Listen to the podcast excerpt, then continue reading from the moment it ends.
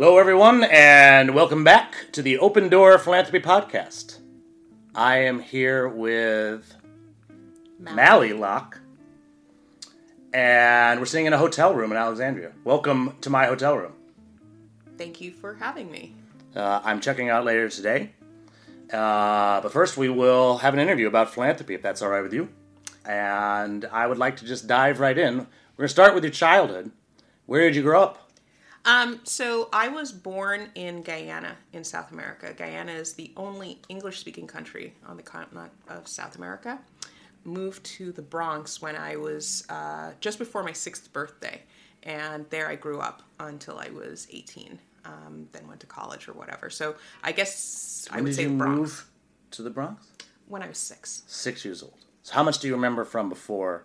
I, I actually have memories, uh, sort of more almost like movie like memories. Yeah. Um, but I do have memories of growing up in Guyana. Um, I have memories of going to the airport before we left. Um, uh, arriving in the U.S. I, you know, Guyana is a developing country. Um, you know, sometimes construction would start on houses in our little. We had a little. We had a house in a cul-de-sac, and um, one of my favorite memories from growing up is remembering walking onto a construction site with my siblings. Um, you know, this is a long time ago. No safety codes. Probably still no safety codes, and uh, a cow walking into the house uh, right alongside me. Um, it was actually terrifying because I was like maybe three years old. Cows I remember my first cow. gigantic, Scary, they're big, scary critters. Yeah, very scary, and I was. they smell too. I don't mind the smell, but they were they were it was uh, alarming, and I was down there by myself because my siblings were brave enough to climb the rickety ladder to go to the second floor of the construction, but I wasn't, and so I was down there by myself with. You suppose cow. that was his house, the cow? probably? He, I mean, there were was trespassing you in his what? home. There was manure a lot, so he'd been That cow had there done well for himself pretty and well. was building him and had, and had some people building him a home. yeah, Uh, very good. So then you, the Bronx. Mm-hmm. It's a big place. I was just there on my way down here. really. Uh, yep. Well, I drove through it. The uh, and I've been there a few times. I have not been to anywhere in South America, but I imagine that it's different. It is very different. Uh, so, you know, again, I haven't been to Guyana either. Now in Oh, you haven't been back? I have not been back. We had a house until there until 2018, um, and I think we might still have property there. I'm not really sure. Uh, that would be my brother's or mother's domain. Um, but other members of my family have been back. Uh, so I'm the youngest of seven kids, and my elder siblings went to you know middle and high school there. And so they had more entrenched roots and memories, whereas I left when I was so young that I don't have any like personal relationships outside of my family. Uh, very interesting. Um, when you got to the Bronx, uh, what did you think of it? It was alarming. Um, you know, going again from a developing country, a lot of open space, unpaved roads, knowing everyone, um, walking everywhere. And uh, I arrived on October 30th, 1983. Um, it was especially cold October. Um, and uh, I didn't have a coat because Guyana's a tropical country. So got off the plane and, you know, my mom had gotten coats. So let me back up a little bit. Um, my mom actually left us, the kids, in Guyana when she moved first to the US. So she was a nurse and she was able to get residency here very quickly at that time. Um, but, you know, she couldn't sponsor the rest of us immediately. So my dad stayed in Guyana with uh, six kids. She moved here with my eldest sibling, who went straight to Boston University. My mom lived in the Bronx, um, got herself established. A couple years later, uh, three more of us moved over. So we came over with my dad. Then he went back, stayed a little while longer, then came over with the rest of the kids and, you know, took care of closing up shop essentially in Guyana. So it was a lot of disruption. And I also hadn't seen my mother in two years from the ages of three, after age three to age just before my sixth birthday. Um, so over two years. And I didn't recognize her at the airport. Um, And uh, that's still one of my mother's, as you can imagine, hardest memories. And now, as a parent, um, I cannot fathom uh, the what she had to do um, to, to to get us here. But anyway, I remember coming off the plane, lots of people. It's freezing cold. She put a coat over us, over me, my my two sisters that were with me, and it was just like everything was big and loud and crowded. And I remember the very first night. The one of the first things we had were apples because apples are again not a tropical fruit, so we'd only read about apples, didn't know they were real. What did you think? I think I liked it, but I don't really even remember that clearly. And then we had uh, my sister's my sister's birthday was October thirty first, Halloween, um, and her uh, request for a meal was McDonald's. So we had McDonald's on uh, for the very first time again in our lives at that point, and everything was very new and exciting. But I hated then, and I still hate now cold weather.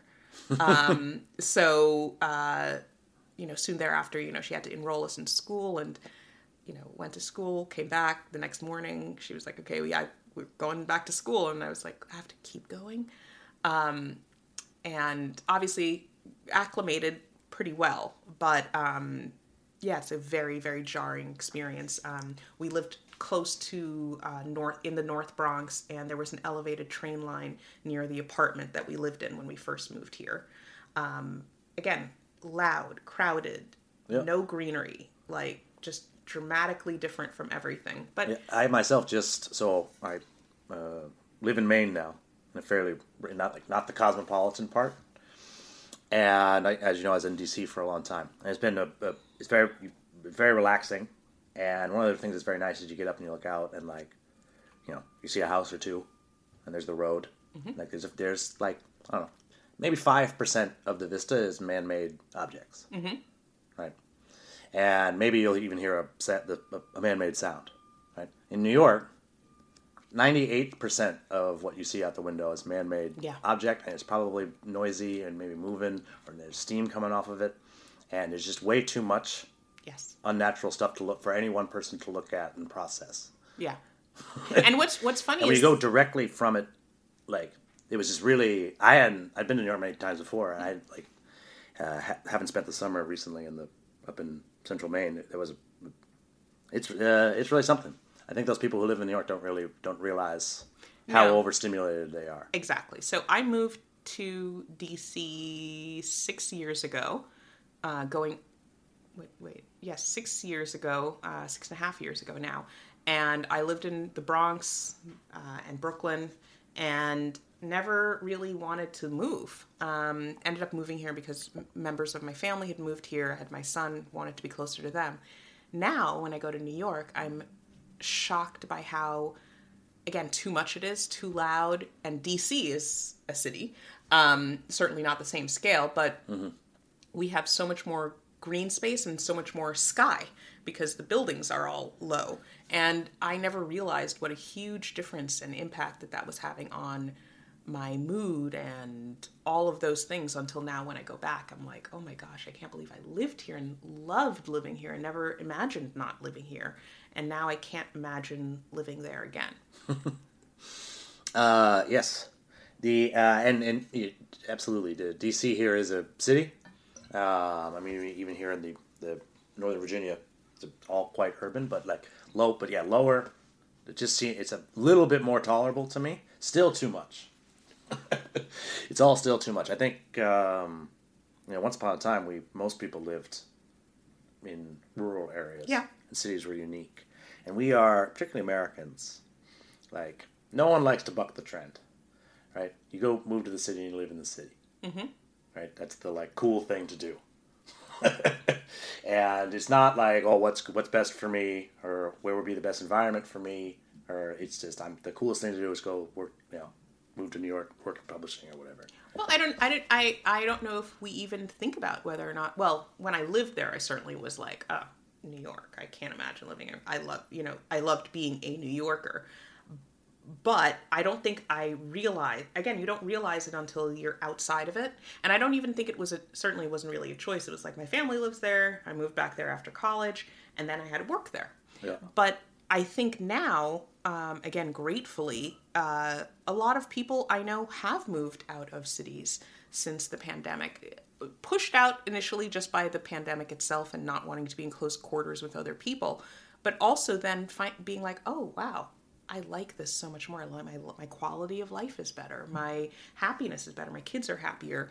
Um, I feel like I'm part of a community. Yes. Um, so a fair number of my um, friends my age have moved out, and um, I I'm happy for them and happy for uh, all of us because it has made such a huge difference on quality of life. Uh, absolutely, and um, particularly when it comes to our proposal authors that we review, uh, I have one of the things I've noticed is that many of them, um, when it comes to their fundraising, and also sometimes when they like where where they physically locate themselves, uh, they're not in their home. They go to a big city because that's where right things happen.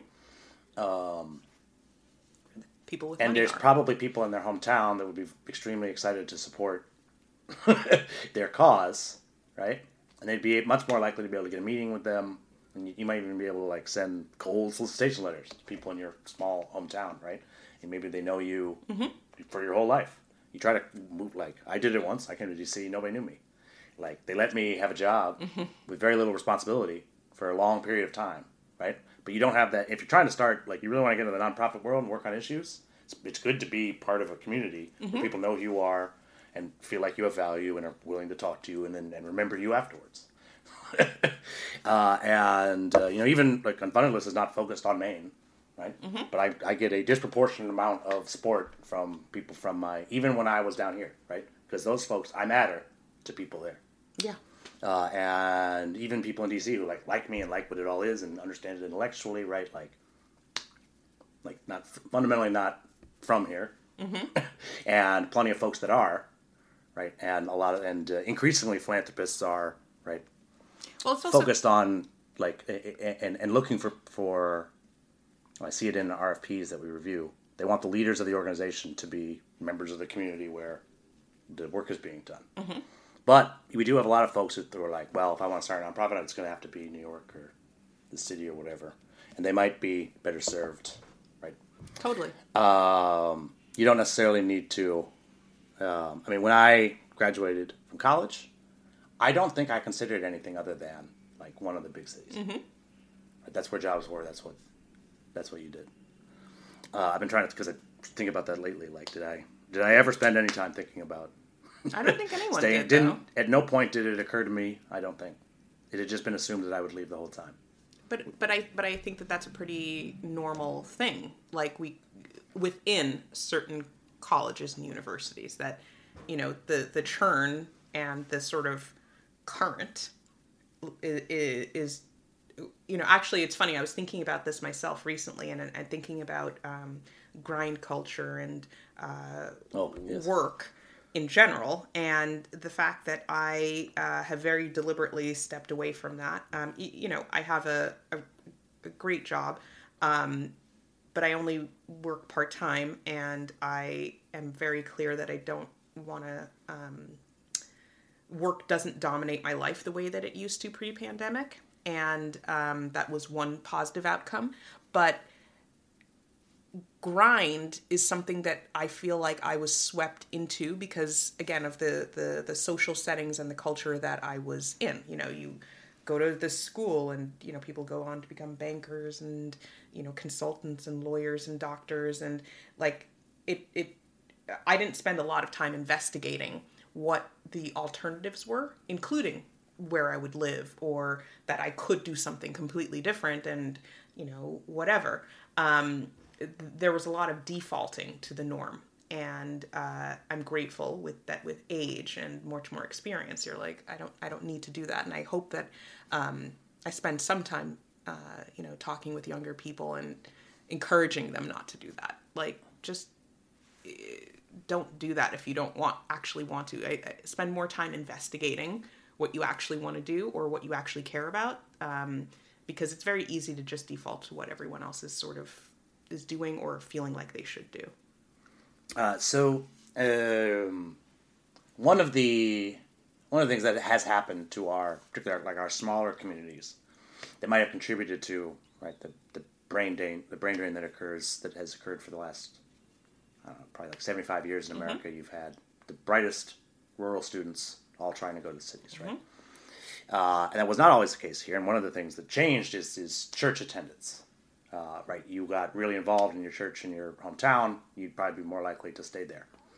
Uh, now, the be- particularly the best and brightest in rural communities, much less likely to be going to church at all, have any kind of religious background. Did you yourself have any kind of? Did you go to church in Guyana or at all when you got to Bronx? No. Um, so my mom was raised Catholic. My dad was raised Protestant. That Hmm. was not initially uh, a challenge, as it usually isn't when you first get married. And then when you actually For their start parents? for their parents, no, not at all. But Okay. when you start having children, and then you're like, oh, What will they be? Yeah. what are they going to actually do? Um, so, yeah, so instead of making a choice, we kind of did neither. Um, Yep. uh, we went to Common tale.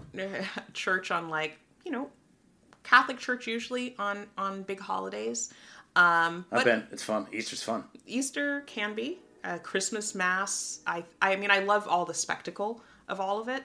Um, went to my dad's church sometimes because he did go to church, um, but he didn't really take us necessarily with him all the time. But we and and and for him too, it was very much a social Yeah. uh, thing. Like a lot of friends of his from Guyana had emigrated here as well, and they went to um, churches in Brooklyn. Most of most Caribbean people, not most, but a lot of Caribbean people live in Brooklyn, as was the case with my dad's friends. And so one of his social uh, outings was to just go to church in Brooklyn and see his friends, you know, before or after church. Fellowship. Exactly, exactly. That's exactly right. Um, but no, we didn't really grow up with a specific religion. Um, in in addition, what's interesting is that two of my sisters um, became uh, born again Christians later in life. Um, w- I don't know what the sects are. One is Church of Christ. The other one, not really sure. Um, and my son interestingly is very interested in religion and god and um, the, we actually read the bible together uh, there's a illustr um, it was I was like gonna. a, I was gonna ask which translation. It was an illustrated um, I don't like. I don't like all the. the- I I tend to like. I've seen a few of the children. There's an illustrated children's. yeah so version. there was an il- it's an illustrated version but it's it's a graphic novel so it actually is like a big it's a big Sure. book Yeah. um, it's old testament Cool. and it's actually it's it's great i'm a big fan of graphic novels and comics and actually he's developing that taste now but my sister uh, one of the born again christians yola um, gave it to him as a, a gift um, because she'd given him those little baby baby Bibles before, and we'd read those, and he again had expressed interest in it. Was would watch these Bible cartoons again. I never was promoting it, but I wasn't saying not to do it because I think there are good stories, and I think there are some good morals or um, ways of being that we can get from religion and from from community that you can. And in fact, when I um, had my son, previously not interested at all in really in joining any particular religious group, church, I actually searched for one um, for non believers. And there are some. Um, Yep. because I wanted the community, not because of the and, and again I like the idea of thinking about philosophy and thinking I've been about to quite a few Jewish temples, and that's they're basically just church for non-believers. Oh, that's awesome. and so and so I wanted that for for my son. Well, there, there are many, I think, and I've been guilty of it myself in the past, to focus on the negative aspects of organized religion, which is why so many folks have decided to like cast it aside. Absolutely. And that can be fine. It is uh, probably not the only way to maintain community, find fellowship, and discuss values. Right, there's also, for a very long time, religious institutions were the, the driving force of basically all philanthropy. Absolutely. Uh, not that long ago, most program officers were nuns in the Catholic Church. Oh, I didn't know that. Well, they weren't like they were pretty much the only program officers, right? Once we started actually building foundations and everything. In fact, uh, the very first giving advisor I ever interviewed on the podcast was Elizabeth McCormick, arguably one of the first giving advisors to like actually use that term. Mm-hmm.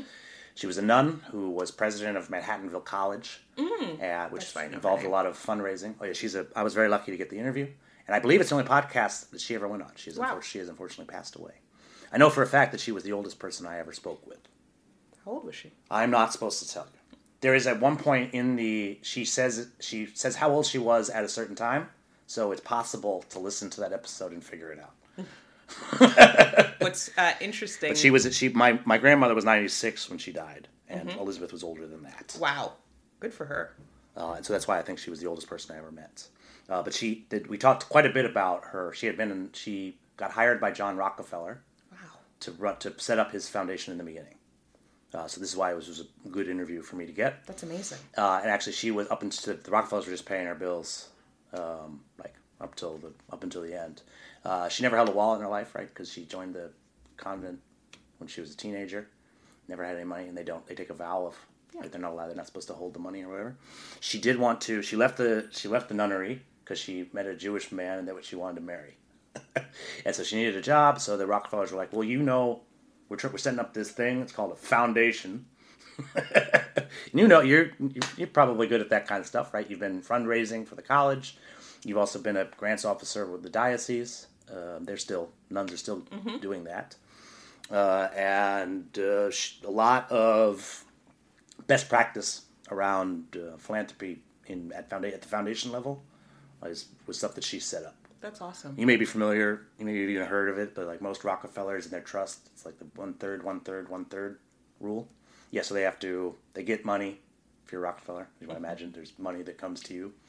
You have to, I forget, invest a third, donate a third, and and spend a third. I think. Oh, that's funny because we have. And she she's the one who came up with that. Well, you know, it's funny because we have a third, a third, a third in our family, but that was not through any anything other than um, uh, just what financial best practices were. So this is not something I established. Actually, my son's father established it so that you know he wanted him to grow up understanding money in a way that in a way that I didn't. Yeah. And so uh, from very early on, he was like, "You you can spend a third, you save a third, and we donate a third. Yes. And um, so we have these little piggy banks that are spend, save, um, spend, save, share, and he gets his allowance and he determines which goes in which bucket. Um, and so Yeah. we've been doing that for a couple of years. It didn't really resonate until now that he has a little more understanding of what some of this means. And so this holiday season, we're you know we're taking the share, and we get to be Santa Claus, and we get to give to other people, and um, trying to instill that as part of his life, which is not something that I grew up with, but hopefully. Well, a big part of the found the original Rockefeller Foundation was not just giving away his excess wealth, which he called like an obscene. He called it obscene at one point. He thought he had too much money, which He did. he did. Uh, and he gave a lot of it away. Uh, but uh, a big part, like a big part of what her job was coming in there and running that foundation was to train future generations of because he knew all these people are going to donate money. They're not going to have to work for it hard like I did, right? And he was worried about them being spoiled or not understanding things or not being generous with it or or who knows what he was worried about. I don't know. I didn't get a chance to talk to him. Uh, but like David Rockefeller, just passed away a few years ago, had to take classes with this lady growing up in order. Wow. You have to like pass the trustee school that she set up in order to like be able to access your thing. Uh, and uh, it's, I do think that it had, that has reverberated to a lot of folks. And a big part of philanthropy advising is often um, that intergenerational connection. Yes, that's true. Uh, sometimes for good reasons, other times just because the wealth managers would like for the fund to stay at that particular bank. Right? So if you're managing Yes. a large amount of money for a wealthy person, that guy's going to die someday. Yeah. right? Which so you you should start thinking before he dies about his inheritors because it'd be great if they could keep the money at the bank. Yeah.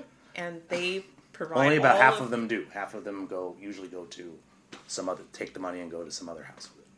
Uh, but it makes sense as a strategy. Like I, uh, I have a lot of friends who work in or run family offices, and the it, it's such a weird world to be in. To be like in this weird family dynamic and the discomfort that most people have around talking about money, but having a lot of money and um, managing money, um, and uh, learning about how to be rich essentially like uh, one of my former clients had to it wasn't a trustee school but it was effectively like you're rich now what um, and uh, she I, I, it was actually a good ex- it was good for her to have like a peer group of people who were in this unique position um, but it was again because her parents weren't necessarily comfortable talking to her about their absurd wealth and you know their own discomfort with it, especially not having grown up with wealth. Um, Hmm. Anyway, I, th- I I I do think that those can be useful. Uh, yes, absolutely. The one thing, the one hitch in it that I that I've noticed is oftentimes we like we put some of this burden onto fundraisers at great organizations. That they not only do they have to raise money for this great organization, but they also have to like help grandpa and the grandkids get along. Yeah. that's now a new thing. They have to be a family dynamics expert on top of like Absolutely. their already overworked role there. Uh, and if you're very good at that, great. But if you don't want to do it, that's not really something that like I think we should be asked. It's already I've had to do it myself. I raise money for my own thing. Mm-hmm. Uh, that's just a lot to ask. It is, and it's it's very it can it can be very and has been at times very odd and uncomfortable and just a weird situation. Like, yeah, there needs to be more boundaries, and unfortunately, because again, people and wealth becomes so much about relationships rather than on let's say this is the thing that I want to do and you're going to help me do it. it becomes much more of me coaching you and educating you and becoming like a, psychi- a psychologist or something and understanding how your brain works in order to get you to do the thing that I think makes most sense. And so it just becomes this very complicated and um, unnecessary relationship. And unfortunately, a lot of philanthropy is family philanthropy. And so you do end up having to, to negotiate all of that bizarreness. Morgan Stanley and a lot of those places hire family psychologists who like if they're burnt out from the psychology game. They're like, "Would you like to? Did you know that you can buy things with money?" like they have like, and they bring them in, and they're they're very good at this stuff. That makes sense. That's a great idea. Did not know that. They have the occasional good idea over there, right? That's how they're able to manage all the money that they get to that they They've been are, around that for they a are while. managing. They figured it out. And in general, that's the one thing that I mean. They have all kinds of creative strategies and everything, but the goal is the same. We would like our pile of money to be the largest. Yeah. uh, and uh, that's what that's. It, it can seem confusing. All the stuff they're doing, particularly with like, when if you look at some of the like ultra high net worth events they do, and like other the marketing materials and stuff, right? And you're just like, like why are they? Why is it being phrased that they would like for the their pile of money to be the largest pile? and it just sort of brings it will bring some extra clarity to it. Uh, so, uh, do you remember uh, going back to your childhood for a moment? The first time that you made a gift or did something generous? No, actually, and I when I was reviewing uh, this, I was trying to think: Do I have any? And Have you have you ever? Is this is this something that is this something that has not happened yet? No, it still hasn't. Uh, just kidding. Um, I don't. So, I wasn't aware of my own privilege and relative wealth in quotation marks until maybe middle school. Um, because I was, you know, I went to a neighborhood school in the Bronx, and then I went to a private school, and so I went from being like a normal kid to being like, oh, there are people who are really, really, really rich, uh, and that's actually uh, how my entr- entree into this world even started was was way back then, and comfort with it, I guess, started way back then. But as a part of um, uh, our school requirements, we had to do community service hours every day. Not every day, every year, a certain number of hours that you know increased over time.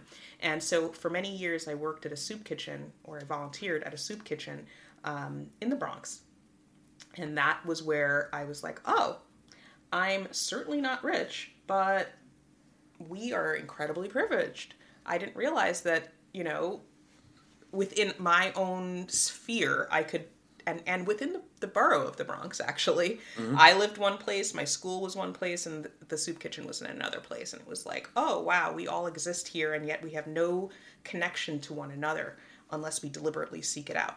Did you choose the soup kitchen, or were you told you're volunteering at, at a soup kitchen? Uh, no, I chose the soup kitchen, and uh, there was a list of different opportunities. That was one of them. And actually, my s- two of my siblings would go with me, um, and because they, have got more interested in it too, as a way of like, oh wow. I also, didn't realize that this was here. It's kind of a fun way to volunteer. You meet people; they're all very Yeah. grateful. Sometimes the soup's good. Um, Sometimes. gratitude wasn't what Most of it comes from like the staff of the facility.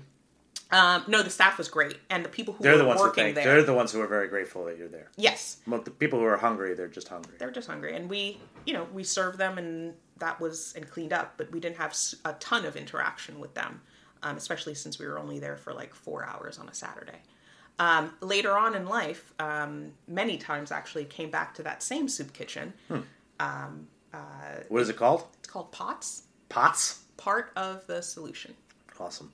This is this, this is a solid name. it is and it's been there Plus, the soup comes in pots, exactly and we had big pots like the like the like huge like which the cauldron pots? things um, Neat. I uh, was a program officer. I when I was at Robin Hood, they were a grant recipient. When I was running Oh. Maverick, So wait, they were one of our biggest grant recipients. You volunteered. Where did you first volunteer at this place?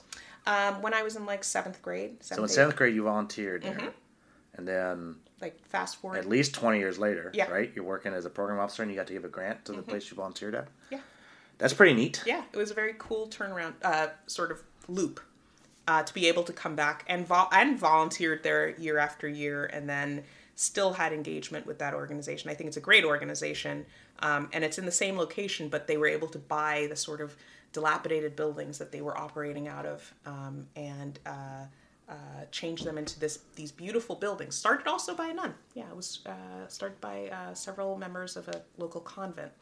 Um, Sister Mary Alice. She was awesome. It's Actually, always some, Sister Mary something. yeah, there were some great. I have to say, social justice nuns are the are the absolute best. Um, yes. Uh, ah, the best. They're up there. They're in up the there. list. No, no, there's some. In the conversation. There's there was just there's been a few of them that I've met in my in my travels. The nuns on the bus and a couple Exactly. other things I've been and we've read many proposals written by nuns here. Uh, they are fundraising and giving grants and generally doing good work. Uh, it is my I grew up down the street from a convent actually, Mm-hmm. and they would walk like past the house and everything. Uh, I've you know, I don't really have much of a problem with nuns. The uh, I have a memory of when I was younger and going shopping uh, with my mom at some ladies' lingerie store. So you know, getting like undergarments, and you know, waiting for my mom to finish whatever she was doing, and a, and a, and a whole group of nuns came in, and they were buying like pantyhose, and I remember being like, "Oh right." they need this stuff too. I for some reason it was like shocking to me to see a nun outside of like a religious setting and I was like, "Oh yeah, they're human beings." Um but anyway, that was just a funny memory I had. and they do travel in groups. Yes, often. I the I think Elizabeth's the only time I've ever seen one alone. um, so uh, uh, you uh, started your education in Guyana and then went to a school in the Bronx for high school. So Guyana. Guyana. Now, it looks like it should be there. So there's three. There's Guyana. There's there's English British Guyana, which is now just Guyana. Then there's Suriname, which was Dutch Guyana, and then there's uh, French Guyana. And I think people often confuse the pronunciation of the French with the English. Anyway, uh, uh, uh, too much detail. But I actually went to Catholic school run by nuns in Guyana, and then Oh. came to and went to a public school down the road when I was in the Bronx. Uh, very good. Yes. In general, I so I placed uh, when I was at Atlas Corps, I placed fellows from eighty-seven different countries, mm-hmm. and if it's those countries, I will pronounce it correctly, and I know what language they speak, and the capital, and everything. If any other country, I don't. I, I well, I have a hard time finding it on the map. Yeah. But I like I don't know a lot about these. I've done visa. I've gotten visas from eighty-seven of them, and I know a lot about those. Some of them are like Canada and like generally pretty well known, generally pretty well known places. Um, Yeah, no one, no one has heard of those countries. well, also the population. I mean, it's one of those things where similarly to like I never got to rural drain to the to urban centers, like there's huge brain drain to everywhere else outside of Guyana. The, the population has been uh, decreasing rapidly. Hopefully, there are some changes that surprised that I never. there. I mean, I don't even remember having a like candidate from there. And I'm surprised if it being with it being an, usually if it was an English speaking country, Mm-hmm. that was the easiest. That was much easier to do fellowship placements because uh, the language was there. Um, but if from it was all it was almost always Colombia or, or Brazil Mm. if it was from South America. Um, I guess they're big, right? That's where people live. Yeah, much, much, many more than in Guyana. There's like maybe six, seven hundred thousand people. Uh, terrific. Uh, so you went to uh, you graduated high school and you went to where did you go to college? I went to Yale. Yale. Boola Boola. Yes, Uh, a bulldog. that is correct. I was I, on my Handsome Dan. I was briefly on my way through New Haven, um, just just the other day, uh, and uh, uh, my mother went to Yale. Oh, We really? a- we oh, that's right. Your mother We- was a a, French a- literature professor, correct? Well, she went to Wellesley and then she had a PhD from Yale. Um, yes, and in, in French from from there in, in I don't know the 1600s or whatever. Uh, but she has a she has a stuffed bulldog down in her house, uh, and um, is handsome Dan is his name. That is correct. He is a he's a, a handsome little fellow. Uh, did you like it at Yale? I loved Yale. I uh, di- you know, um, yeah, I can't, I can't. It's funny. I was just talking to someone earlier, or uh, and and I said that the Yale produced two types of people: amazing human beings and real, not amazing people. Um, I I don't feel like there's a lot of people that that are sort of just middling. Um, but uh, yeah, had an incredible experience. I've met some from both groups. Yes, you you will. Uh, yesterday's guest went to Harvard. Harvard. and we spent a little bit of time talking about that.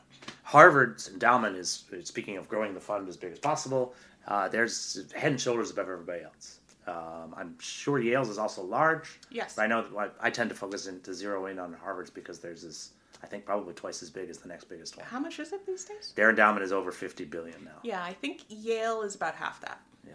Which is still right. It's absurd. a very large amount of money, an unfathomable amount of money. One of the, my criticisms of the word billion is it sounds so much like million that we think it's just like a little bit more. No, it's a lot. Right, and you've got 25 billion of it sitting there, uh, not for nothing, not pay, paying less taxes than than some other money. I think they do pay some on some stuff, probably. Yeah. An enterprise that vast, uh, and like payroll taxes, the employees and everything, but like, you know, not the same as if it was if that money was somewhere else. Uh, and obviously they are they passed the public support test, Yeah. so right they're providing uh, some some benefit there. But like a general, you know, whenever I uh, meet anyone I went to one of these like very largely endowed schools, Dickinson where I went has billions, but single digit billions. It's a lot. Still a kind of crazy amount. One thing that you never hear anyone say is, "Oh no, I only have nine hundred million dollars." but having that is not enough to get like the special billionaire attention that, that they get. Um, anyway, um, this is a, a few things I, I'm fairly interested in. Uh, when you went to Yale, how much did you understand about the like financing of it and the? I mean, surely you knew there were scholarships and t- tuition involved.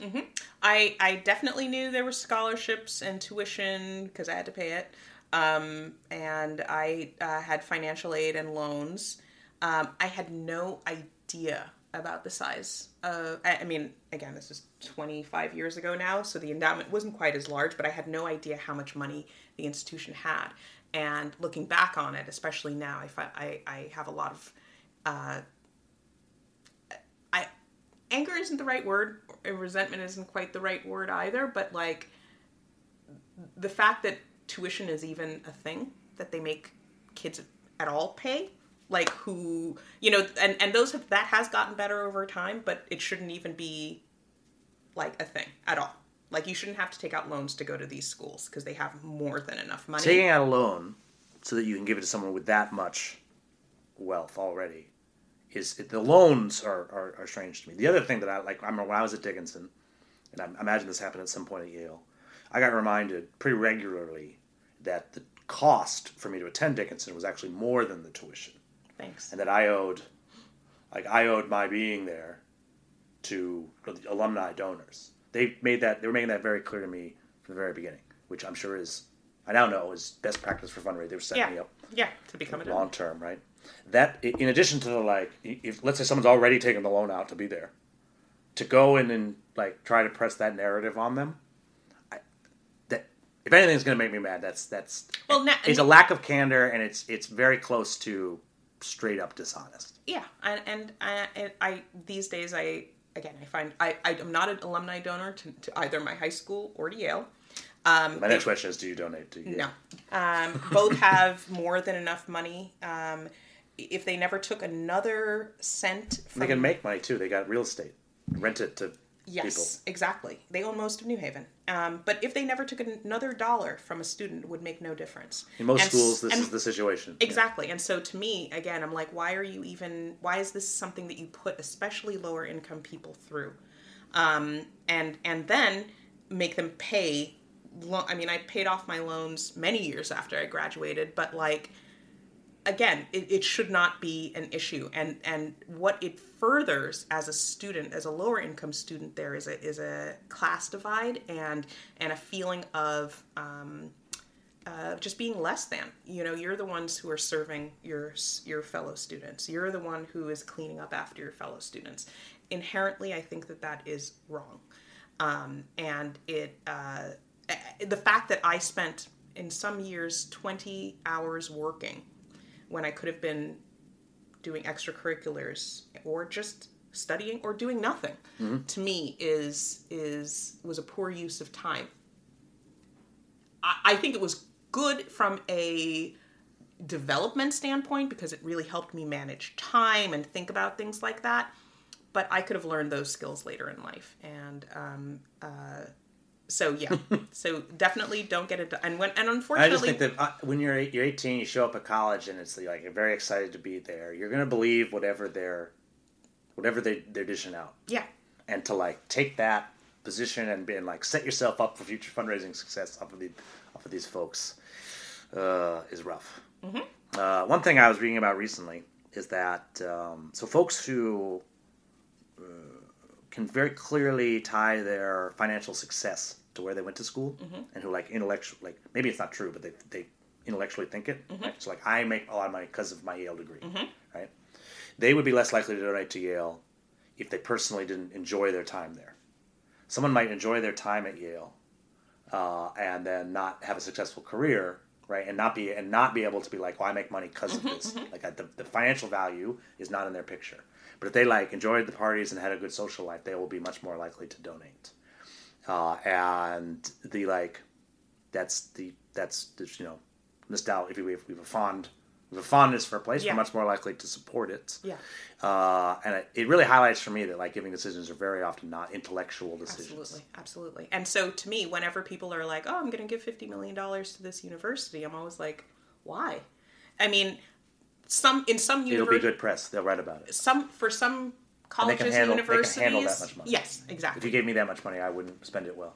I would just put it in. I would make it. I would have a fifty million dollar endowment, and I bet you wouldn't. I can't instantly make my budget go from seventy five thousand to fifty million. I, I don't know how to do that. Yes, you could, but that would be assuming that you wanted to. If someone gave it to me personally, I know exactly what I would do with it. If someone gave it to like you would figure out how to do it because all you would you would pivot and be able to support. No, I know, I know what exactly I would exactly. If I'm assuming I'm allowed, I would set up an endowment fund to run the organization. But I that's not not really why people give. It's not a million dollars. People who give fifty million dollars, I don't. That's not. No, but would you really set up an endowment? Would you, or would you? Right now, yeah, I don't. It's a one. This isn't a like. This is a fun hypothetical and everything, but like, it's not in any danger of happening. So. So yes, it's a fun hypothetical, but I suspect that after doing the work that you've been doing, I would increase so the budget long, a little bit, but I not even talking about the budget. I I think all those great applications that you get, I bet you would at least find a way to support some of the great ideas that come through you. Uh, probably not. No, I mean we're not a grant maker, and I, I very much don't want to be. And I'm assuming if someone gave fifty million dollars to Unfunded List, they wouldn't be giving it to me because I'm just going to regrant it. Yeah, I would. We're a review program, and quite frankly, it's not that expensive to run mm-hmm. a review program. Like even in my wildest dreams, and I've done, I've put down like my wildest dream budget. It's not very big. Fifty million would cover it for forever. Yeah. So that's what I would do. That's what I would do with it. I think there's lots of people giving grants. There in are fact, a lot that doesn't. They don't, and I some of them are having no impact at all. The money's going out, and nothing's really happening. I that's that's not what the, the I noticed that it was difficult to get your grant proposal reviewed, and that's what I'm trying to do. Mm-hmm. So I so the, the, to me just to give it to the and not for nothing, the vast majority of the grant the proposals we read like aren't like right now based off of what I've read not ready to be funded. Yeah, promise, and it needs, but I'm I can't just give. I've uh, hardly ever received a like proposal that I that I liked so much that I like wrote my own money to it. Mm-hmm. Right. That's not what they're coming. They don't apply here for money. Either. I understand. I just So- feel like I and and again maybe I'm just a natural. It's just naturally what I my inclination would be to like I I just wouldn't know what else to do with it because it's like I don't. I also don't believe in perpetuity um, or endowments. So uh, that's that's the other thing. I think people will always need. There will always be proposals of some kind, and getting extra perspective on them will always be useful. I know some. I hear that a lot. It's kind of a cliche in the space now that like all nonprofits should be like planning to put themselves out of business. I think some should, mm-hmm. right? But like other, we I don't believe we'll ever get to the point where reviewing will become useless. No, I didn't. And I, and I Right? wasn't suggesting. Yeah, yeah. No, I'm just saying. I'm just. I'm sure you've heard that cliche before. Oh, yes, I've heard people very aggressively be like, "If you're not planning to put yourself out of business, then you're doing it wrong." Right? And I'm just. I don't like if you're running a soup kitchen, maybe. Probably not I- though. And, and and that's an You should have- organization have- that they should have at least some thought of like the systemic nature of the problem. absolutely, but poverty is not going to be something that probably yes, goes expecting away. the soup kitchen to to. And actually in my hometown. There's a there's a group, a nonprofit that maintains our trails. We have a really cool walking trail system.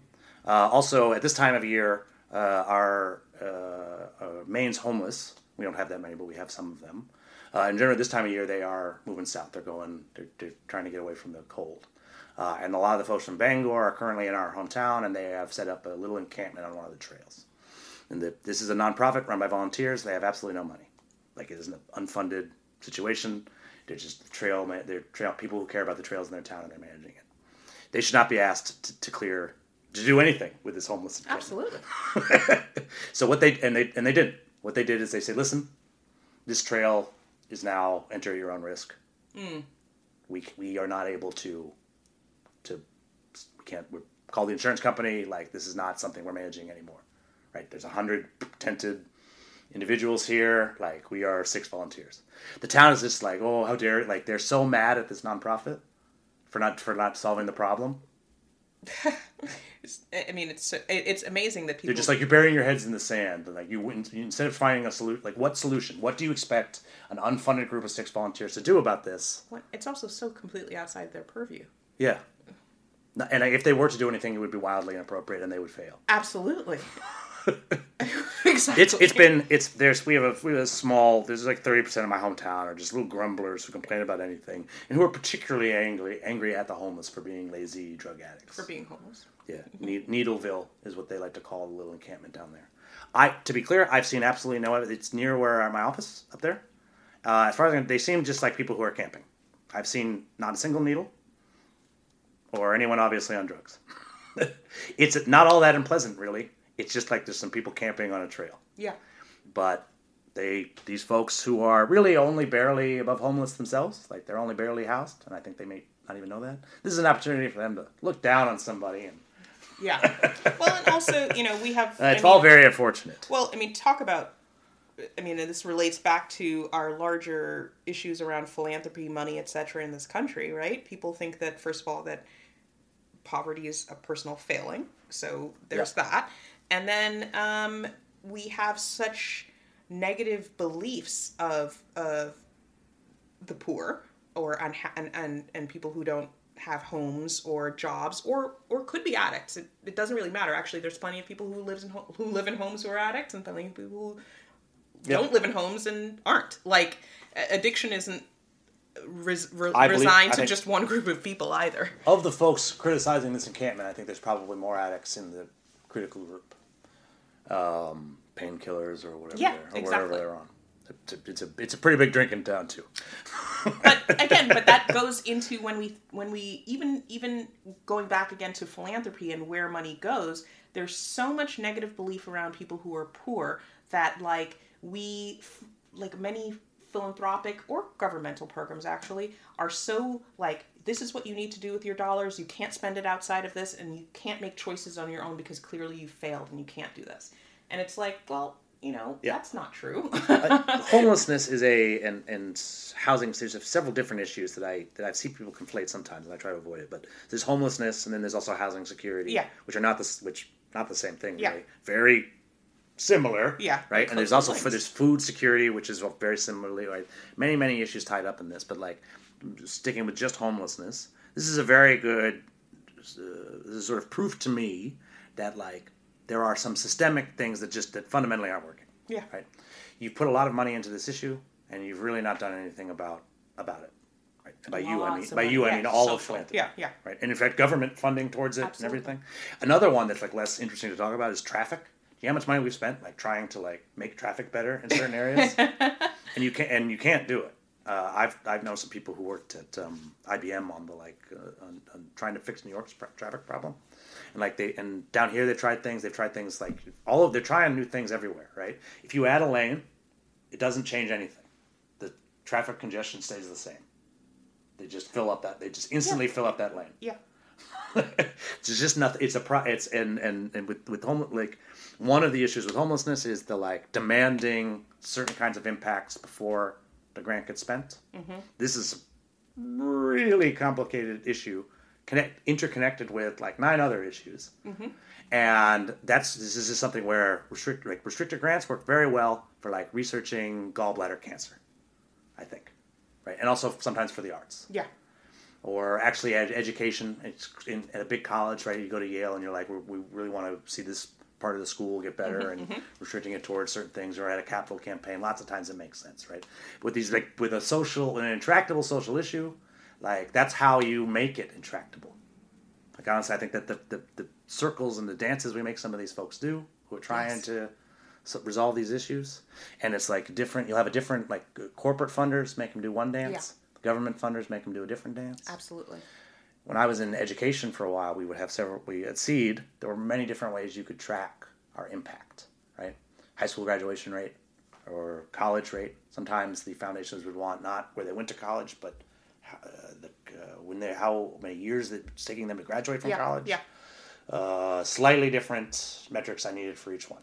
Every single grant we had, none of it, none of it unique. The organization itself was not. We didn't. If you asked us, like, what, what do you care? What metrics are you care? Like, no, well, depends on which funder, right? And at at, at w- uh, education is also somewhat intractable, and right, like generally i'm a fan of letting these practitioners try to solve these problems like finding the best local practitioners and letting them run the school or try to help the homeless in their community right uh, the general idea and this has been um, i came from dc where there's a lot of people who are very familiar with social issues and like aware of how intractable homelessness is right and then i you know back in my hometown um, a lot of people who are most angry about our homeless problem there which is insignificant compared to dc's Sure. uh, as far as I can tell, a lot of these folks are very happy with their situation. While they may be technically homeless, they're not interested in a job. They have a nice tent, and they're very happy with what's going on. They might be getting some. Some of them are veterans, and Yeah. so they're getting a little check, and they're very happy. They're perfectly capable of living in the woods, and they like doing it. Um, and that's and so if you go with them and you're like, well, as long as they're willing to work and follow these rules, then like we'll right that That's none of that's what they going to work. this isn't even you're not even solving his problem for him, right? He might have some things he needs that can make things better for him. Uh, but like the, right now, you have this large group, and they're just like they're they're really con- they're really confused why there isn't a like tiny house development hmm. in a certain parking lot, and I just like it's weird to go from a place where like where I or that's full of people who are intimately familiar with social issues, and then to, go to another place where you've got people who like really don't know what they're talking about, none just as confident with with their solutions. But that's that's the case all across the board. With every issue, When there's no- a lot and- of people who don't know the underlying issues and feel quite capable of of, of pontificating about what the And there are no should be. bobos anymore to come out and be like, no, that's not the truth. Like we have like lost control of like any form of universal truth. Everyone's opinion has to be respected, right? Like these like when I, I'm in my local groups on Facebooks and sometimes I like try to chime in about like why that policy won't work mm-hmm. from my considerable experience, right? And it's just like, well, you know, that's your opinion. I think, and, and I have my opinion. I'm like, yes, but mine, but I know what I'm talking about. Well, if if only research guided decisions or, or, or evidence guided decisions, we, I think, would make a lot of different choices, both individually as well as socially. Um, you know, one of the things I was just talking to a friend about is, uh, you know, childcare. Childcare should be universal. Um, it can be easily funded. Yep. It can be done. We've chosen not to do it. All the research shows that we should, from an economic standpoint, from a well-being standpoint, whatever. But people are like, no, you chose to have kids, so therefore, Yep. f you. Um, And we the we uh, you've got so regulated childcare is prohibitively expensive for a lot of folks. Mm-hmm. So the, the number one choice currently is unregulated healthcare. The whole point of having regulations is to reg- is to regulate the childcare. Yeah. But like once those reg- if those regulations make it so expensive, no one can afford it. Then you're then they're not doing anything for anyone. exactly. And even the regulated ones, the people who work there are still so tragically underpaid. Yeah, I know. In in particular in DC, I know there's these like extremely underpaid places. There's basically just like a English basement, right? That the, mm-hmm. and the parents drop the kids off there. And like this, if you're in Adams Morgan, you ever see like a group of twenty kids Yeah. being led on a rope? Yeah, yeah. I see it all the time. I see it all the time. And that's what that's what we got. And you're right. We absolutely they, there are children. We know they exist. We know that they need to be cared for. It's not like this. None of this came as a surprise, and anybody should be in the budget, right? And but we act, but like we act like it's personal choice, personal responsibility. They need to care for themselves, right? Mm-hmm. And maybe sometimes it is. Some Some, in some cases, sure, but I think that but you know, many people are able to like wait until they have the financial bearing to like. Look, I- that would be an ideal. that would be an ideal situation. it would also, but even with that, Given what any like, no matter who you are, you should know enough about life to know that like not everybody gets to do the not- ideal the- the- situation, the, the choice doesn't, and uh, yeah, and also or should they have to really? the cost, even for someone who was well paid, was staggering. Um, you know, and quickly Yeah, yeah, away- yeah, my friends were having ate away kids. at my at my savings that I had accumulated over many years. Childcare is an absurdly expensive thing, and I wasn't asking for a subsidy or anything like that. But to me, I was like, if I can't afford this, how do how do people Mm-hmm. afford it? They don't. Uh, right. Yeah. You know, it's a. It doesn't happen for a lot of them. The um, uh, the main reason you're here is because this this season is focused on giving advisors. Uh, I uh, and we'll that's what we'll, we're going to talk about your career as a giving advisor for the rest for the rest of the episode. Sure. Uh, who's giving do you advise currently? Um, okay, so I run a um, a foundation called Inherent Foundation. I'm the Inherent. Inherent managing director, first staff person of the foundation. Um, almost a year in. And you mentioned a 990. Is this a private foundation? It is. It is. Um, we do get support from Inherent Group, which is um, an investment manager, um, and uh, funding as you know, funding and back office support. Um, but you know, the, the the the primary donor is the CEO um, of uh, Inherent Group, um, and John Inherent. Is that his name? uh, his name is Tony Davis. um, it's been uh, Is that his middle name, Inherent? no. Inherent is not his name. Uh, All right. previously, I uh, have worked with. I worked at the um, Milken Institute Center for uh, Strategic Philanthropy, and we had multiple clients, donors. Uh, yeah, mul- multiple clients that we uh, did advising for. Um, and then when I was at Maverick Capital, that was a corporate foundation, uh, but supported through employee giving. So um, I ran the foundation, but I also worked with a lot of the employees individually on their giving and board stuff and learning how to be better givers or whatever.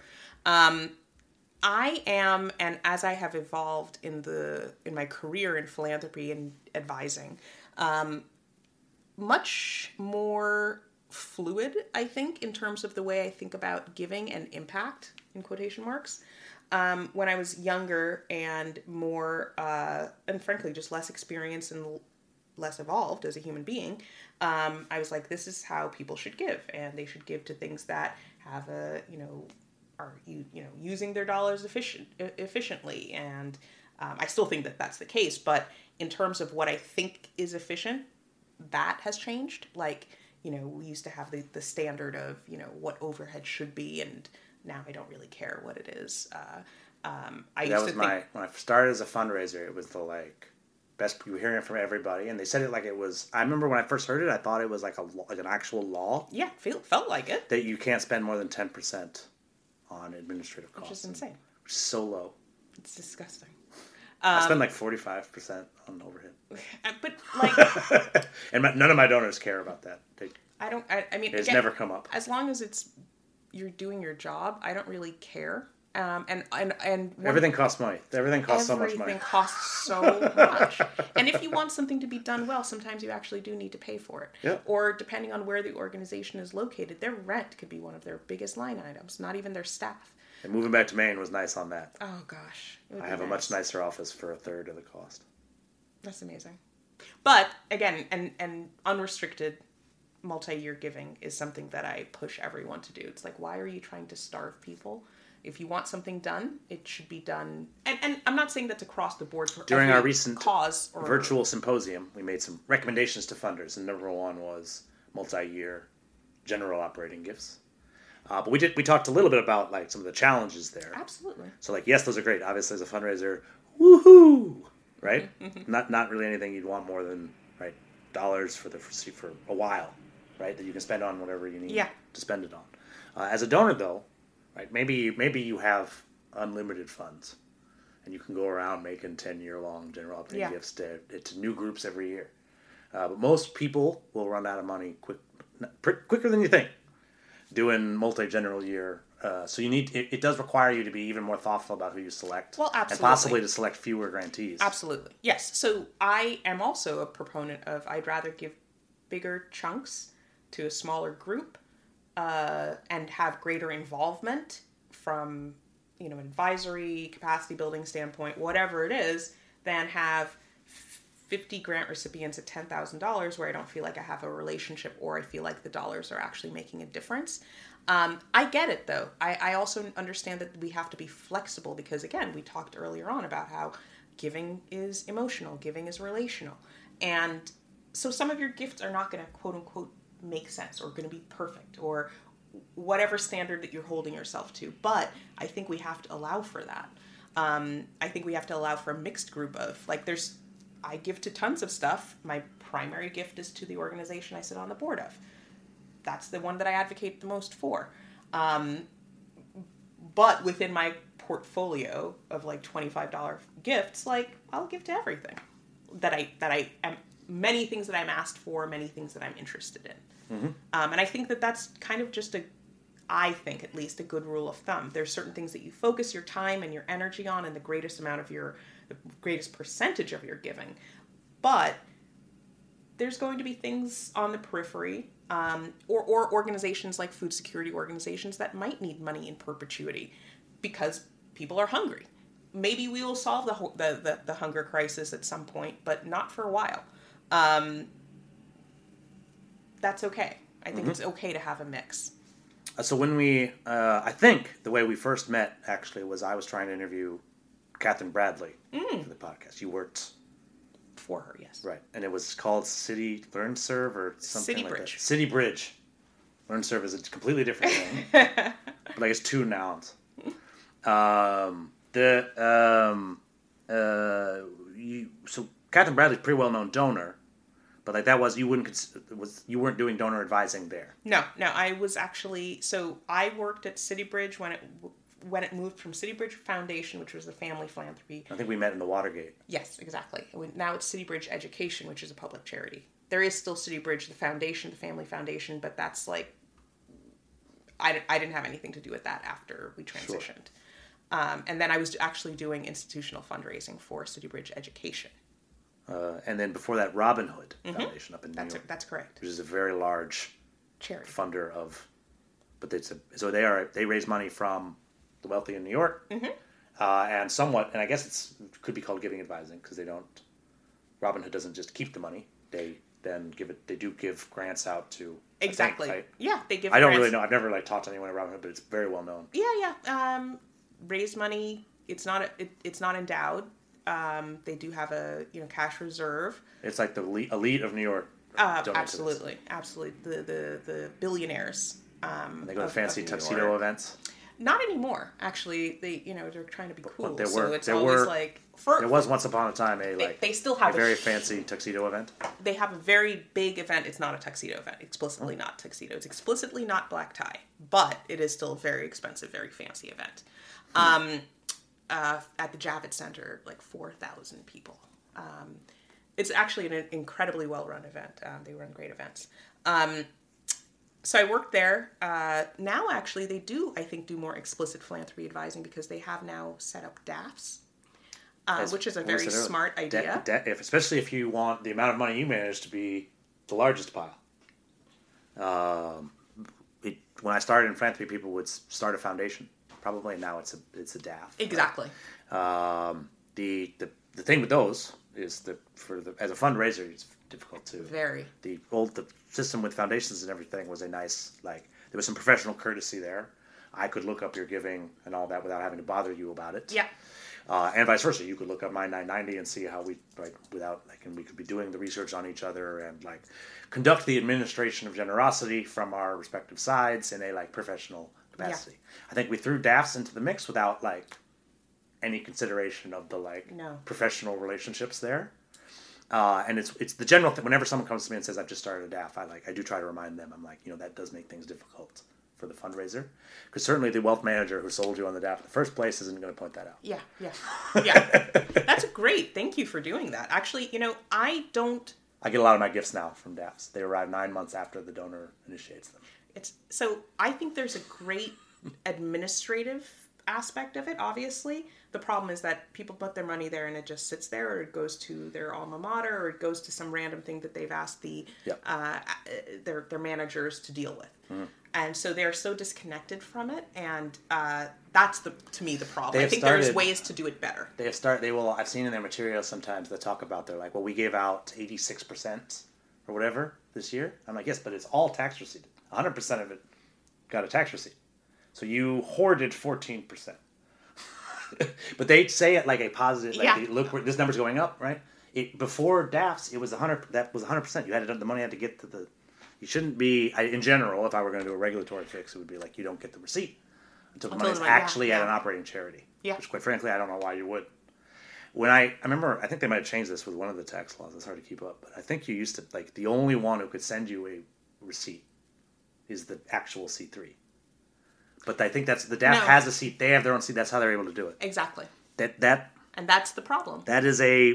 What And are they doing? you They're not. They're not charity operators. They just have paperwork. And as a result, too, as you said, there's no way to be like, okay, who did you get? Because you know, Fidelity gives out billions of dollars on Someone- an annual so- basis, but like, who's going through their list of billions? Someone in April gave me two hundred twenty dollars. Uh, the check. I don't have the check, and I don't know who that person is yet. So My standard as a fundraiser is I want to acknowledge gifts uh, within, Absolutely. within 48 hours. But this particular DAF is making it impossible. I don't think I'm. I actually don't think I'm going to get the check. I think they're that they're, they're planning to keep it, or they're going to make it too hard. this is get it. insane. It is actually almost every time I get a check from a DAF, and I need now I need to spend time like reminding my evaluators that if they give through a vehicle, that they actually need to follow up to the vehicle with the vehicle and make, To make sure, sure they do it. and tell me that it's coming so that I can follow up with them too. Because I'm pretty sure there's a bunch. Like, there's probably There's donors. So uh, oh, and then the like. So Benevity manages like a lot of workplace giving programs, Yeah. and that's that they're worse than most staffs. Um, so if you like, if you volunteer with me, a lot of a lot of folks at work will like they'll donate to anywhere you volunteered at, and Mm-hmm. Yeah. that's managed by Benevity. And so you just tell your HR manager where you volunteered, and they initiate it, and I never find, I don't find out about it, and Benevity doesn't send me the check. They just keep them just keep that money, Well, I think it's and they think that donor thinks they donated to me, and that I never thank them.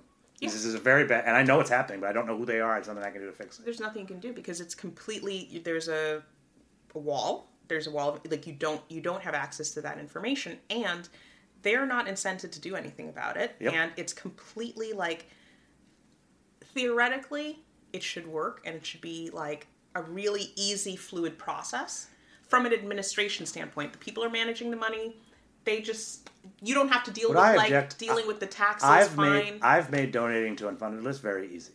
I don't need Benevity's help. You don't need anyone's Help. I can provide a tax receipt. I can I can acknowledge it quickly. You I'm can go talking right on my about website. None of the services that they like go out there and like talk about to these workplace programs are like real. I don't need any of it. Like if that person, if that HR manager could just do that donation directly to my nonprofit and get that receipt, like Benevity's not doing anything other than holding it up. But they've got like a marketing team that's They've very good at convincing. It's very good at convincing these folks. Um, but like it's the the of the things I plan to like. Sometimes you can't fight City Hall, and like actually, I want. I think that's a bad expression because you can City Hall. First of all, those are very nice people down there. It's pretty well organized. You don't need to fight them. They're just trying to help you get your paperwork. Yeah. Right. And if you needed to fight them, you probably can. People have sued City Hall many times and won. You can't fight Google, Facebook. Like you can't really fight Twitter, right? Yeah. Like you have a complaint or something that ha- like you can't. There's no real people reading your complaint. Like you that. That's who you can't absolutely can't fight. And Benevity's the same thing. Whenever I like find out about these checks and try to follow up on it, it's just I get they open a ticket and then they like immediately ask me like, "How was the service you received?" I'm like, "I haven't received any service." so how would I? Um, so, um, early in your like, what's interesting to me is early in your career, you were doing things that are very similar to giving advising, right? Wealthy people in New York want to support poverty. Robin Hood helps them Yeah. is, is, is helping them to do that, right? Kathy Catherine Bradley has some money, really cares about education, is um, and like really cares, and has been, been uh, operating a variety of vehicles, right? A lot of them. Doing everything that she can to like be involved. That guy, remember, that was a name that came up this all the time in my early fundraising days in in DC. Uh, so not just like running grant making and running a charity, but also like using her name Absolutely. and um, being an issue advocate and all of that. But again, not not um, a donor advisor there. Mm-hmm.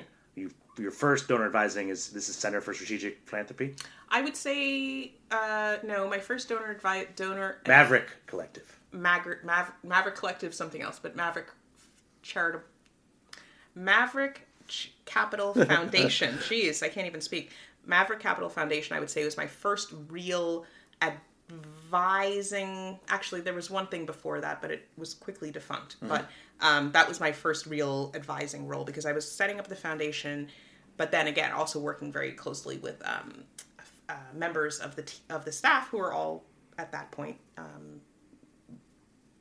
generating a fair amount of wealth or earning, um, starting to get there. So this is like is this an, another investment firm like in? in Um, It was a, it was a, yeah, it was a hedge fund, okay. and so the people there uh, donated to the foundation, and so there was foundation giving, but then there was also individual giving that I'd help people with, like oh, you know, I care about So this just- thing, and just like Rockefeller hired a nun a long time ago. Mm-hmm. This investment house is like we, we want to we need to hire somebody. Uh, and here's this great lady. She's worked at Robin Hood and for Catherine Bradley, and she can help us. That's generally the thinking. out of order, but yes. So Robin Hood, Maverick, City Bridge. Oh, so you would never, you know, okay. Uh, but then, uh, then you did get you were head. Were you the director of the Center for Strategic Philanthropy? I was a director, so A there were multiple director? multiple Your directors. title was director. Yes, director, Center Mm-hmm. for Strategic Philanthropy. And that was more explicitly consulting and advising. So that yeah, that's where that people are setting up DAFs. People are setting up DAFs, trying to figure out there. which which which which governance structure made sense. Um, sometimes it made sense for us to be just holding their money and giving it out eff- effectively as their uh, that makes outsourced foundation. I mean, he can't own stock, but he'll he can manage. Well, no, he's the it's a public It's a charity, so charity, um, and so it's what's interesting to me is like you know there's some overlap between like managing an investment fund and managing a big philanthropy fund, absolutely. And um, right you're still able to like use the fund management skills, right, going into a new sector. Mm-hmm. Um, but also there are some super major differences. Absolutely. Lots and lots of differences. You don't get to get any return off of it. Nope. And one of the things I was talking about yesterday, uh, which uh, was sort of the first time Chandler brought this up, and so the first time I've really thought about it through this lens. Uh, so, if you're looking, if you're considering making a donation, and you look at a small nonprofit, uh, you might see, you might learn that the culture there is not great. Uh, everyone's like everyone's a little bit overworked. Uh, maybe the boss is like a little bit is like burnt out and like somewhat of a toxic personality or like just has some flaws with his leadership. Uh, all of it stems from the fact that they don't have enough funding and everyone's doing too much work. Like that's the problem, right? Which could be solved by you making a large grant. To Yeah. it. Uh-huh. but you won't make that grant because of those problems. It depends. You might, um, and it's a decision that certainly some philanthropists say, like this toxic culture, I don't want to fund it. Absolutely. Even though the funding is exactly what they need to fix that. if we can identify that that is the core issue and not a leadership an, an endemic leadership Mm-hmm. issue, yeah, then I'm I'm like This guy's greatest job. He's just never been trained as a manager. I and I I'm I've met a lot of people like that. And I'm currently funding some organizations where the leadership is just like it was a homegrown organization. They're doing, they have the germ of a great idea. They need to be quote unquote professionalized, which is something that I'm questioning as a philanthropist or philanthropy advisor at this point, because that just means acting in a way that is much more uh, quote unquote white um, uh, uh, and and appearing to fit into certain parameters. Anyway, um, but yeah, I'm thinking of someone right now. He's a he's great. He has great passion, great vision. He does not have a great leadership team, um, but he is a natural leader, and the organization is already doing well in spite of that. And if you're able to sort of identify where the real challenges are, you can give. I, I gave them an unrestricted gift, and I'm going to be like, here, use it for what you want. I suggest that you get an org coach. Mm-hmm. I suggest, etc., etc. And here's a list of people that I know that might be great. But again, it's unrestricted. I didn't ask for This is fascinating. So, f- as from the on the on the investment side of things, mm-hmm. a similar organization that has there's a for-profit structure mm-hmm. that we can invest in and get return from might look like an extremely solid investment because we know exactly what needs to be fixed, and we know how we can use money to fix it. Mm-hmm. I think in like for there are VC firms where what I just described is exactly what they look for. Absolutely. However, there are foundations where what I just described is what they they might literally have it on their website though we do not fund these things. Absolutely. And that's and I think And you that doing the advising problem. for investors and being and right Yeah. using that strategy is that a is it do you think the fact that they come from an investment world makes them more tolerant to No, in fact, the complete opposite. My his, my history of working with very wealthy people in the finance sector, PE, VC, whatever, is that they're far more conservative with their philanthropic dollars than they are with their investment dollars. so why do you suppose that is because i've seen that they, the same decision in the same situation Absolutely. basically you've just changed the tax code of the organization Because for some, honestly, if I could, if I knew the answer to that question, I think I, I would be a lot more successful. um, I don't actually understand. It's when I sort of explain to them that it's the same situation that they're like, oh yeah, I guess that does make sense. But it's somehow people feel a lot less risk tolerant with their philanthropic dollars than they do with their investment dollars. Like we have super high tolerance for risk in investing. It's like, yeah, it could work. It could also completely fail and I lose all my money. But when it's like a, a nonprofit, somehow we were like, well, it has to be successful. Well, first of all, we have to think about what success looks like, but also it's an idea. like the, it's I don't know that much about the hedge fund industry, but it's about like hedging bets. Exactly. You make a risky one, and then you do you balance that high risk, high reward. with other, or, or if you have enough capital to make a very large number of risky bets, you know that some that Exactly, they- exactly. and Within your get- portfolio, get- one might be successful. They get very specific about these numbers too, right? They're like, we're doing this many plays because, Yeah. and, and in fact, I've heard instances where like they will literally invest in like any blockchain thing, Mm-hmm. right? In the or in the beginning of new technology, like literally, they don't even they don't need to see anything. They're just looking to make to get into a piece of literally everything in the field because they know something's going to come out. Exactly. right? And then for when it comes to a social problem, right? Instead of just investing in everyone trying to, they don't. That same strategy could be a real game changer, Yeah. and we don't see it. Uh, do you, is there a chance that perhaps they will like I hope that come a, along to this conclusion? I think so. I think that thankfully in the last few years, I've seen far more trends in philanthropy. Again, we still have to actually execute on it rather than talk about it. But I've seen far more trends in philanthropy of people being like, you know what? A, these people actually know more about this issue than I do. Um, B, these dollars have to go out. So put them out there. Um, and and I think that we do have leaders. A lot. First of all, a lot of pushback in philanthropy in general over the last few years around social issues and you know hoarding, wealth hoarding in philanthropy. Um, so there's, I think that the culture change is happening. Again, I don't think it's being executed as much. Um, uh, I also see that um, people like Mackenzie Bezos. Oh, sorry, excuse me, Mackenzie Scott. I do it all the time. Uh, so apologies, I hate It's just that, that. Scott is such a regular name. That's why I think that's why.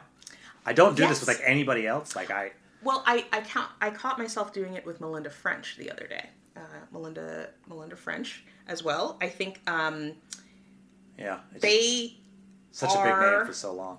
Yeah, well, yeah, it's like what It's you're used really to hard saying. to. yeah. But anyway, both of them have, I think, become models, and it's not just accidental that everyone's like, "Thank God they're doing it." It's like, first of all, they have untold amounts of money, and it doesn't really matter. Like she just gave out two billion dollar the other day. It's like ultimately, like she is doing, like, okay, all of these organizations, they're doing good stuff. and for a couple different causes, it is more or less that she gave to everybody. Yeah. um, and um, that's all very interesting. The uh, well, I mean, the thing for me, like this is called the Open Door Philanthropy Podcast, and that that process is a closed door one. We don't we don't know anything about it, which is how probably I guess most people give. They're just not not getting the same level of, of Absolutely. scrutiny. Absolutely. I, I mean, I the challenge again. I like to go back to the challenge on fundraisers, right? yes, it's a huge challenge what for are they- fundraisers. they basically, if you want a gift from, wait and hope that it comes is really the only thing you can The only thing you can there's do. no people. I've had people uh, in the next few weeks. I'm doing report discussions. People we've just given feedback to on their proposals, and it'll be Mackenzie Scott or somebody else. They'll that some of them, a few of them will have like a uber famous wealthy donor, and they've read an article that gives they have some kind of evidence to suggest that like they care about the yeah, cause yeah. or whatever, and they're like laser. That's the solution to their problems. How Dave? Can you introduce me to Oprah? I, I have actually been asked. Like, it's a question I've been asked. No. if you're, you're sitting there wondering if maybe I can, The answer is no. no. Of course, like, of course, even like even if I knew her, I can't. Yeah. But you know, and and look, I'm actually literally in that position right And now. why would she? Why like she? Um, she wants to talk to you about your fundraising thing? She will. She's Oprah. I can't. Mackenzie Scott made um, donations to Easter. So I'm on the board of Easter Seals DC and uh, Oh, cool. Maryland, Virginia.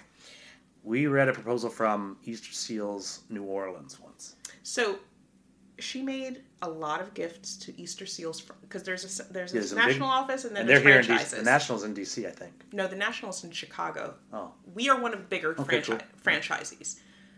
She gave to a bunch of them, not to ours. She gave to uh, Easter Seals National Capital Region, which is not the same as ours, which is crazy. And so our CEO, uh, because again, because of my history of and the networks that I've worked in, which are full of billionaires and they all do kind of know each other, um, he was like, Well, is there any way we can figure out why we didn't get it or we can get to her? And I'm like, No. Yeah, no. like, I, I, I, I, I, I don't know why we didn't get it, and I probably never will, but we can't chase shadows. Like, yep. like in that case in particular, there's absolutely nothing we can do about it until one of her advisors reaches out and says, "Hey, we want to give you some money." This If- is and if that happens, it'll be great. this is important stuff won't. for fundraisers to hear. It is one of the more one of the most common questions I get is how to approach invitation only funders or funders that have said they don't want to be approached. uh, and lots of times, like when we're asked that question, we don't like the answer is not what they want to hear. Obviously, the answer is not what they want to hear, and so sometimes we just sort of use a lot of words and don't answer the question. Yeah. Uh, but I, I do like to be pretty like what is the what if how what's the best way to approach someone who has said very clearly that they don't want to be approached? It's not approach. You shouldn't approach them. Don't approach Right. them. There's no there is no real strategy for this. Continue to be a useful actor in the field. Exactly. Get back to work. Do your do and, and in these cases, it's do your best and hope they notice you. If, for example, like there's lots of and, and There's no, one one person in the world that you need. So there's You no, can do your work without like if someone, any one person. if you have a website of an organization that's like okay we're no no no unsolicited applications fine but certainly if i know someone in the staff i'll ask them a question Mm-hmm. but if i don't know like there's nothing I- i can't do anything about it And you can al- you can be prepared. So like when I, I we've reviewed proposals for. So I once did a, one of these report discussions with a group the day after they got a ten million dollar gift from Wow. Mackenzie, And I remember I, I wasn't I didn't so this is I'm about to like we've reviewed their proposal and like given them critical feedback and I'm going to like talk to them about how to improve, like, how to improve their proposals right they no they should they want they showed up they they, they were very interested actually and they thought and we, we pivoted the conversation a little bit in light of Yeah. what had happened right they they they how can they take this feedback some of the feedback is programmatic Yeah. and they can now do something about it because they, have, they have money. money, yeah. right so it was a very useful conversation it was very interesting to talk to them uh, and i've talked to several other folks who, who, who've got some of the funding and one of the things I, it, it, the news articles make it seem like these things come completely out of the blue uh, and that's probably not true almost everybody had at least one conversation or got reached out to by someone who does what you do Exactly. uh, and sometimes they reach out and they don't say who the donor uh, who the donor is. They just Yeah. have a few questions. So if you're wondering what you can do, you can be prepared for that. Like some some be, be able to answer questions. Practice answering questions. Have as many meetings as you can with people with smart people who ask questions and practice answering them. Right and be and have materials that you can share and like be ready. Right if they call. Right but you can't it is a like it's personal heartbreak for me. I see a lot of organizations and their fundraising strategy is we need to reach this one person. We have kind of a celebrity obsessed culture. Yeah. Uh, I think beyond fundraising, everybody's got the like one celebrity they'd like to meet, right? And it's with that we and we get like really into it. Like when it comes to billionaires, there's thousands of them. So even billionaires alone, you don't like that one billionaire is inaccessible. Go to There's one of the other ones. others. And again, like I said before, one of the things that no one's ever said is, "Oh no, I can't afford that. I only have nine hundred million dollars." Right?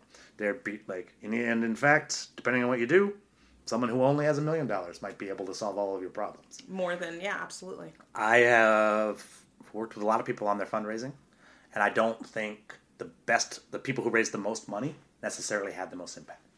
I also don't think that the people who raised the least money had the least impact. Absolutely. I've seen some correlation. Obviously, things can be paid for with money. Yeah. But Unfunded List has been around for seven years and has never had too much of a budget. In that time, I've seen many groups uh, finish successful Series A rounds in the tens of millions and go out and go out of business. Exactly. All in the time that I've been here with my nothing budget. And last month we reviewed our thousandth proposal, That's awesome. uh, and you've reviewed probably like fifteen of those. That's right. participated in quite a few rounds.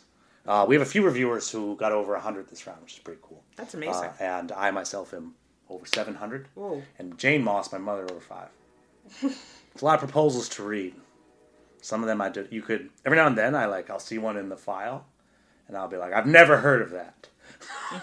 but once upon a time, I was intimately familiar with it. uh, anyway, thank you very much for evaluating proposals with us, uh, and for all of the work you, that you do. I have two more questions for you Sure. before we wrap up, uh, and they're going to be easy ones, softballs. Uh, on a lot of philanthropy podcasts, these are the only questions they ask. uh, but what are you most excited about in philanthropy? I'm really excited about uh, the fact that philanthropy, or at least, again, within the culture of philanthropy, people are also thinking about how to um, engage financial services and regular investors into nonprofits and social enterprises. Um, the advent or the, the, the passing of the law around um, um, program related investments, I think, is something that has been amazing, and, and mission related investments, something I'm personally, those things I'm very passionate about because we're never going to get where we need to go with just philanthropy. It's not going to be possible. There's trillions of dollars sitting there that needs to go somewhere. Why not go into the great work that's being done? Um, but we still see nonprofits as this sort of separate thing when they're intimate and important to our our culture and our society. So they shouldn't be relegated to the sidelines. I also am hoping that we get to a point where philanthropy isn't even as necessary because first of all, uh, uh, nonprofits have more sustainable funding streams, either from government or from revenue generation or from investment from pri- the private sector, or that businesses just actually start doing the right things and uh, not start, but more of them move into doing the right things as core business as opposed to, again, you know, we, we do an employee outing once a year or we do uh, a check writing thing once a year. It has to be built into the culture in order for it to be sustained and actually create any sort of groundswell. And I think it's happening. It Might not happen in the next ten years, but I think that it is happening, and it's certainly happening a lot more over um, abroad than it is happening here. Uh, indeed, at our symposium, we um, did a session with program officers at foundations, and they were all uh, we had well, we had two, uh, an Australian foundation and a Canadian foundation, and talking to them and doing the research into it and all of that uh, was very enlightening for me. I actually don't have all that much experience with international foundations. Um, those folks know what they're doing. Yeah. Holy smokes! Particularly up in Canada, these are very organized outfits. Yeah. They have a lot of they've uh, those two countries have big advantages on Yes. us in that the health care is covered for all their citizens, uh, and also they, they will take action on urgent social issues legislatively. Yes. So, for instance, the amount of philanthropy dollars going to gun control and gun prevention has been increasing quite a bit Yeah. over the last 10 years. And when I told my Australian friend that, who runs Greater Charitable Foundation, she was. It's strange to see an Australian be so sad for America. No, I, I yeah. but it was so. Uh, she couldn't fathom that. Because there they just saw they that's something the government should solve. Of course. and her foundation gets to focus on like you know funding needful small projects in the community. Um, uh, i do it is i do think there will always be people with extra wealth who want to use that extra wealth to help. Yeah. so i don't think philanthropy goes away. I also think currently it's a very large part of the economy right? And you're right we get it gets relegated like it's some other conversation. But nonprofit employees are one in five employees. Absolutely. uh, and it's a philanthropy. Uh, obviously, they make money, they make earned revenue and other things, but the donations is a is a is a percentage of GDP. Yeah. three three percent of it, It's a lot of money. uh, and our G, GDP of this country is quite high. uh, and it's actually a little bit higher in some in some other countries, and um, probably not going to change here. One of the things that's interesting about America is we like um, give basically the same percentage no matter what's happening. yeah. Yeah. Sometimes even higher. and- Disasters, yeah. it stays right. Everything could be fine, and we just keep giving. Yeah. No, it's it's pretty remarkable watching the, the those trends. Or Yes. not. It's just like When it, particularly since I've started being a funder, we've had both the Giving Pledge and Giving Tuesday come out as new things. Those did not exist when I started in fundraising, and they and they're now pretty well known things. And Giving stayed like yeah, because people flat like percentage. Those are well known campaigns for giving more, for encouraging to, people to give a higher amount. There's also a new one run by Melanie Lundquist, which is like the campaign to accelerate charitable giving. Oh, I've never. I there's there's one there's the there's the one percent founders one percent. There's a few iterations of Founders them. Pledge. Founders I remember Pledge, talking sorry. to them. I remember talking to them. Yeah, there's one something with one percent in there. And- And, there, when I got to the end of that conversation, it was just like, and I was like, how do you, but how do you make? They're like, they just a donor advised fund. if you look at all these things, it's like how they make money is like, and we've set up a donor advised fund, right? The Um, thing the thing about like the all of these things. At least the Giving Pledge isn't a fund that they're managing. No, that would be that would be very untoward. I the think. the the parameters around the giving pledge are so loose, right? So it's Most like most of them I've seen their wealth increase by over hundred percent. The average at is like one hundred yeah, and seventeen percent. at least. I have numbers somewhere. I'm planning on writing something up about But it. but but the fact is Because actually Bezos just uh, said he was going to sign it, and like that does we at now we should know that doesn't mean anything. they don't give. they still aren't because they're like They don't do it. They sign the pledge and then don't do it. Actually, what Melanie Lundquist, she has signed it, but she was like signing it didn't make me like no because there's change no, anything. There's nothing. You're not held accountable to giving or within a particular time frame. It's not saying you're going to give half of your wealth in the next ten years right. or in the next twenty or even like. Create And bequests if you die, that you, do that. If you die and don't do it, then they can't. Then you're What dead. they and They can't. They, there's nothing they can do about it.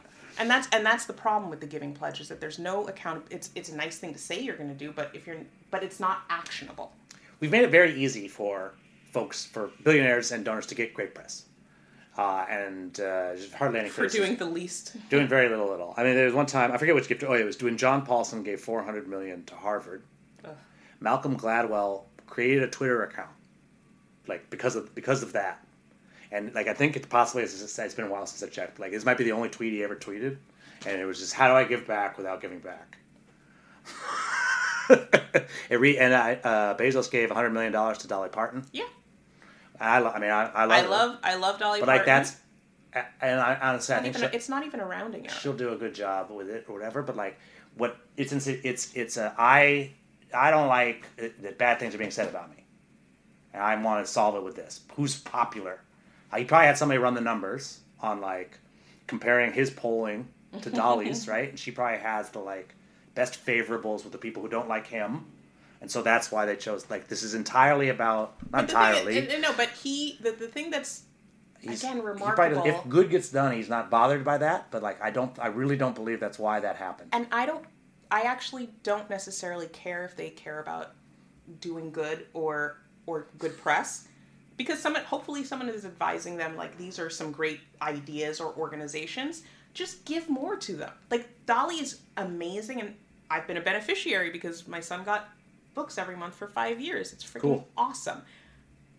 There are millions of dollies if you gave out you would still have so much money. Like that's uh, to me again it's the it's the reluctance to just act that i that i find frustrating and that i ultimately still don't understand. There's great proven stuff. Some of it's very confusing. just fund it. And again, I can't afford that. I only have nine hundred million dollars. by the way that has happened to me. Where i had Someone said that a, ver- a version not of that a version of that. Because there were billionaires that went from 4 billion to 3 billion they were like we're really pulling back. I'm like this hundred It's such a thousand dollars Some of that makes just no comes. difference. Some of that just comes to them from the. It, honestly, a lot of this comes back to the fact that billion sounds like million, and we actually do not have brains capable Of of, counting of comprehending these numbers. Yeah, they're too And we talk, we say that out loud all the time, like we know the dif- three billion and four billion, like we know the difference between those two things, and you don't. If I showed you a pile of three billion marbles and a pile of four billion marbles, it would look like two huge piles of marbles. yes. an absurd amount of money. Uh, so, uh, thank you very much. We've had, uh, as usual on the podcast, a nice long chat about philanthropy. It's been a pleasure. Checkout at this hotel is in 23 minutes. So, we need to wrap up. Okay. As you can see, I'm, I'm packed up and ready to go. Made my own bed. I did my best. Yes. And uh, anyway, so uh, as a final thing, uh, and our, our, as you know, or as you may know, our most dedicated listeners do listen to the very end. Of the Really? podcast. I have some analytics. Yeah, I'm pretty sure they're just leaving it on while they do other things, but we get a lot of folks come to the end. Uh, and uh, so, is there anything you'd like to plug? Is there a website for your current work or anything you want you're doing now that you want to tell them about? I would plug. Um, uh, well, first of all, I'm Mali Locke Inherent Foundation. I'm on LinkedIn. You know, I actually do accept a lot of uh, requests and read the emails because I think that that's my it's part of my job to be responsive. Um, but if you are interested in giving, just give. Like it's not that hard. And I know that, you, especially when you're when you have less money, people feel like, okay, they have less money to give. That's okay. The, the most generous people in our world are some of the poorest people in our world, and you make a difference. If you can't give money, do something else. Read a book. Read about policies. Be actively engaged. Um, and if you want a charity, Easter Seals DCMDVA, we could always use unrestricted dollars. And there's probably an Easter Seals chapter in their local area. I know you're- Absolutely. You're, you have a duty of care and a duty of loyalty. Mm-hmm. Uh, and I admire you abiding. uh, and uh, you know, thanks for all the great work. Also, right, you uh, for evaluating proposals with us. Uh, people are considering spending, uh, submitting a proposal here.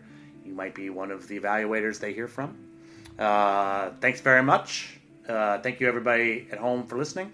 Good luck with your fundraising and with your grant making. Uh, okay, thank you. Oh, and thank you to David Jaffe for editing the episode. Thank you for having me.